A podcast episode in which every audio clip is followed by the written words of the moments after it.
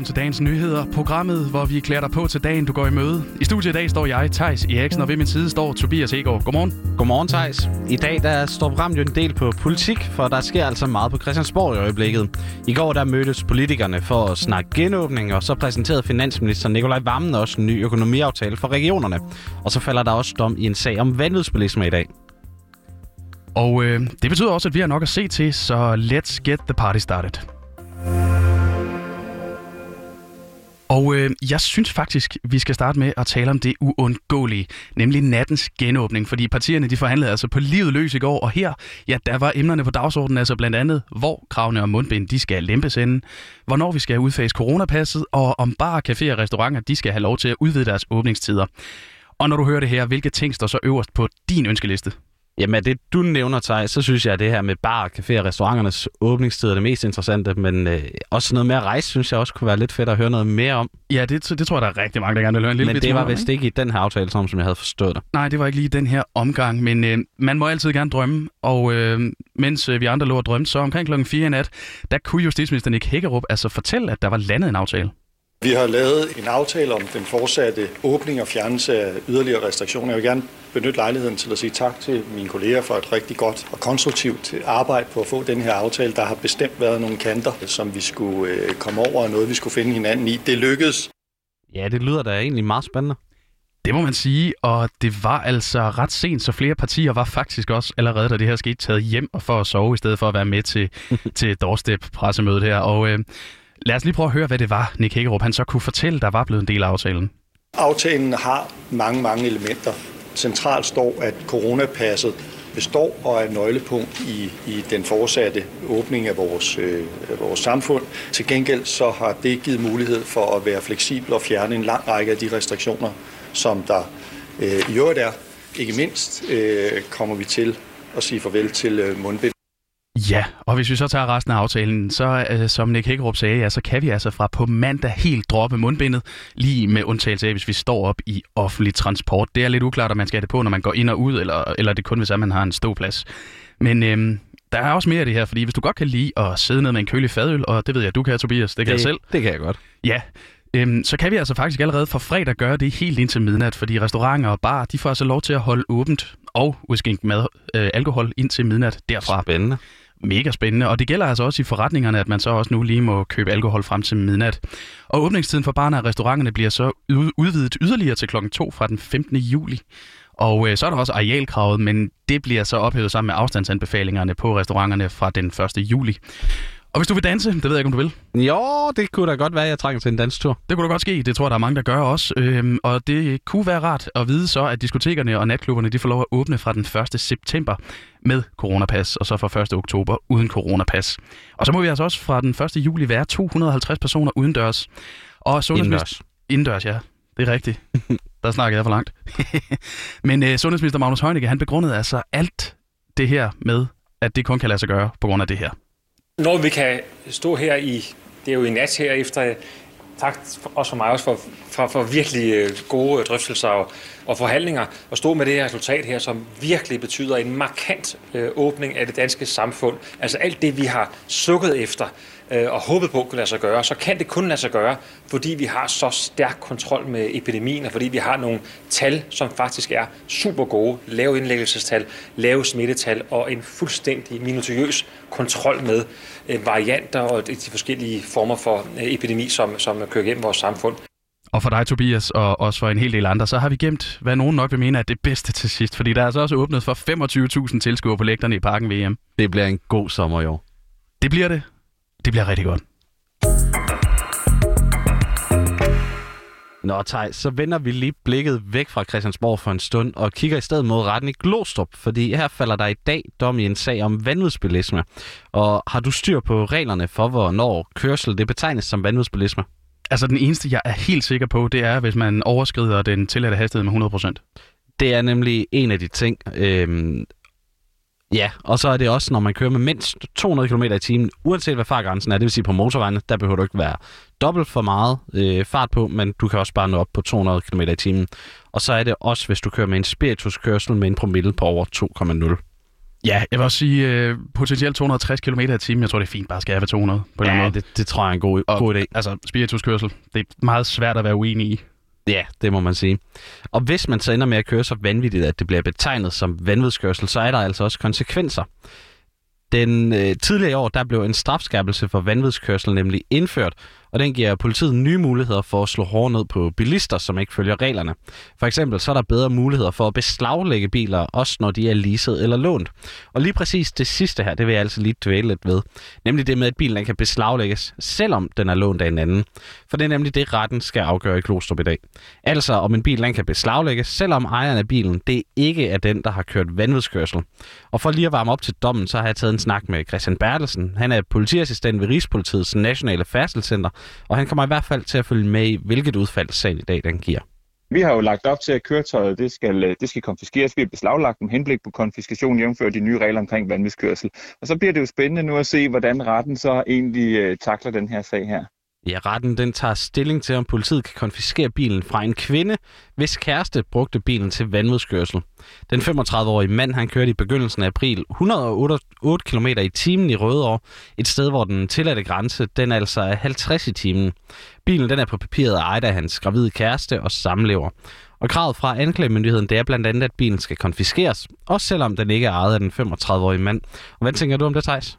Jamen altså, vi har jo regler for, at hvis du udleverer din bilnøgler til en, du ved er fuld, eller, eller en, du ved ikke har kørekort, jamen så er det også en del af dit ansvar, men øh, altså, har, har, altså, vi ved jo ikke engang, om hende her har vidst, at altså, hun har udleveret nøglerne og sagt, så skat, så skal du bare gå ud og køre stærkt. Ja, det er jo det, der er, er spørgsmålet. Det er jo ikke sikkert, at hun har vidst, at kæresten er en, der, øh, der kører meget for stærkt og kører vanvittigt. Så er det hendes ansvar. Det er jo, og det er jo det, der er det helt store spørgsmål i dag. Ja. Christian Bertelsen han, fra politiet, han mener altså, at det her med at konfiskere biler, det er en nødvendighed, hvis vi skal undgå unødvendige færdselsuheld. Også selvom ejeren af bilen måske ikke er den, der har siddet bag rattet og trykket speederen i bund. Forholdet er jo begået med, med, med, med en genstand, øh, og hvordan ejerforholdet så ligesom er, det er jo så noget, som de to, øh, der, der, der nu står over for hinanden, må, må, må finde ud af. Det her, det handler om at redde liv, det handler om at skabe tryghed i trafikken, øh, og så, øh, så, så, kan, så kommer der jo øh, nogle, nogle omkostninger med det, hvis ikke man følger lovgivningen. Den seneste opgørelse fra Rigspolitiet, den viser, at der er blevet beslaglagt 166 biler, siden den nye lov den trådte i kraft i år. Men i 68 ud af de her 166 beslaglæggelser, der har føreren altså været en anden end ejeren af bilen. Det er altså i mere end 40 procent af tilfældene. Det er en forholdsvis stor andel, og derfor igen vil den her dom jo så også betyde en hel del for øh, mulige andre sager, de her 40 procent. Ja, det bliver en, derfor bliver det jo lige nøjagtigt den her meget spændende afgørelse i dag. Men det rykker altså noget med de her beslaglæggelser, det fortæller Christian Bertelsen. Det virker det her. Det er jo klart, at vi kan jo ikke gå ind og måle så meget på det lige nu, fordi det har kun eksisteret lidt over to måneder, den her stramning her. Men, men når jeg sidder og kigger på, øh, på, øh, på dem, der har øh, fået beslaglagt deres køretøj, jamen, så kan jeg jo se, at der i hvert fald ikke er nogen genganger imellem. Det vil sige, der er ikke nogen, der har været ude og køre vandmiskørsel, og så er der gået et par dage, så har de gjort det en gang til. Det, og, og, og det er jo derfor, vi tager bilen. Det får det her ikke skal ske igen. For vi har set tilfælde, hvor det er, at man sætter sig ind i sin bil, kører rigtig stærkt eller kører fuldstændig tosset, så bliver man stoppet af politiet, og øh, så går der et par dage, og så gentager det sig en gang til. Dem har vi fået fjernet. Og det er da altid godt nyt. Men det bliver så også spændende at se i dag, om loven også kan bestå sin manddomsprøve. Dommen det bliver nemlig den første af sin slags i en sag, hvor politiet vil konfiskere en bil, selvom den ikke er ejet af personen, som har kørt vanvidskørselen. Men hvad hvis retten nu beslutter, at bilen den ikke skal beslaglægges? Jamen, så står vi jo så selvfølgelig i en ny situation, men, men vi bliver jo ved med at følge det, der er lagt op til fra politisk hold. Og, øh, og så må man jo så fra politisk side begynde at kigge på, jamen hvad skal der så til? Altså vi arbejder med de værktøjer, vi har fået stukket i hånden, og, øh, og så længe at øh, vi har fået at vide, at det er sådan, vi skal takle det, så er det det, vi gør. Og dommen den bliver afsagt i dag kl. 13. Og så tager vi en tur i Finansministeriet, fordi øh, her der kunne Nikolaj Vammen altså i går præsentere en økonomiaftale, som er indgået mellem regeringen og regionerne for det næste års tid.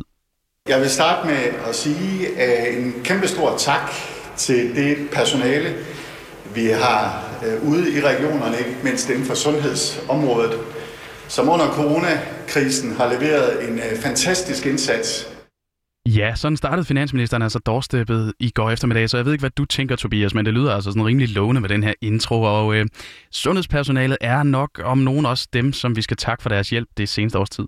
Ja, det er de da helt sikkert. Men hvad så? Altså, giver den her aftale et skulderklap til de ansatte i sundhedsvæsenet? Ja, det kan du måske selv bedømme. For med aftalen, der følger i hvert fald flere penge til sundhedsvæsenet, det fortæller Nicolai Vammen. Det betyder, at vi med denne her aftale laver et løft af regionernes økonomi på samlet set 1,2 øh, milliarder kroner, når det gælder driften, og 7 milliarder 350 millioner, når det gælder øh, anlæg. Det er et øh, markant løft, vi giver her, men der vil jo stadigvæk være selvfølgelig øh, prioriteringsdiskussioner og øvelser ude i kommunerne, men denne her aftale betyder, at vi kan udvikle vores sundhedsvæsen, og at vi kan dække det demografiske træk. Altså når vi er så heldige, at der kommer flere børn og ældre, så er pengene der til det.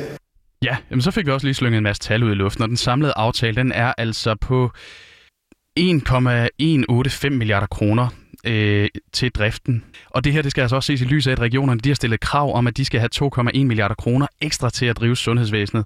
Og regionerne de har altså brug for mindst en milliard kroner ekstra årligt, alene for at de ligesom kan opretholde status quo i sundhedsvæsenet, når antallet af ældre og børn vokser. Øh, og dermed så er det reelle løft, der sker her, altså på knap 0,2 milliarder kroner, altså 200 millioner, hvis man tager højde for det demografiske træk. Og så er der vel pludselig ikke så meget at gøre med alligevel. Nej, så er vi nede i nogle meget små beløb, umiddelbart vil jeg sige. Ja, altså for, for, for regionerne øh, små beløb, ikke? Og det var i hvert fald heller ikke lige så begejstret en formand for danske regioner, der mødte pressen efter aftalen var landet. Stefanie Lose fortæller nemlig, at det har været nogle ret svære forhandlinger. Det er ikke nogen hemmelighed, at øh, vi i dagligdagen ude i regionerne oplever et sundhedsvæsen, som på mange måder er presset af, at øh, demografien ændrer sig. Der kommer Øh, flere ældre, flere i den alder, hvor man bruger sundhedsvæsenet lidt øh, oftere. Vi oplever stadig øh, stigende udgifter til medicin og ny teknologi, og ikke mindst også, at der er stigende forventninger til, hvad sundhedsvæsenet kan levere. Og derfor så har det også været en prioritet for os at sikre så stort et løft som muligt øh, til at kunne imødegå øh, den udvikling. Okay.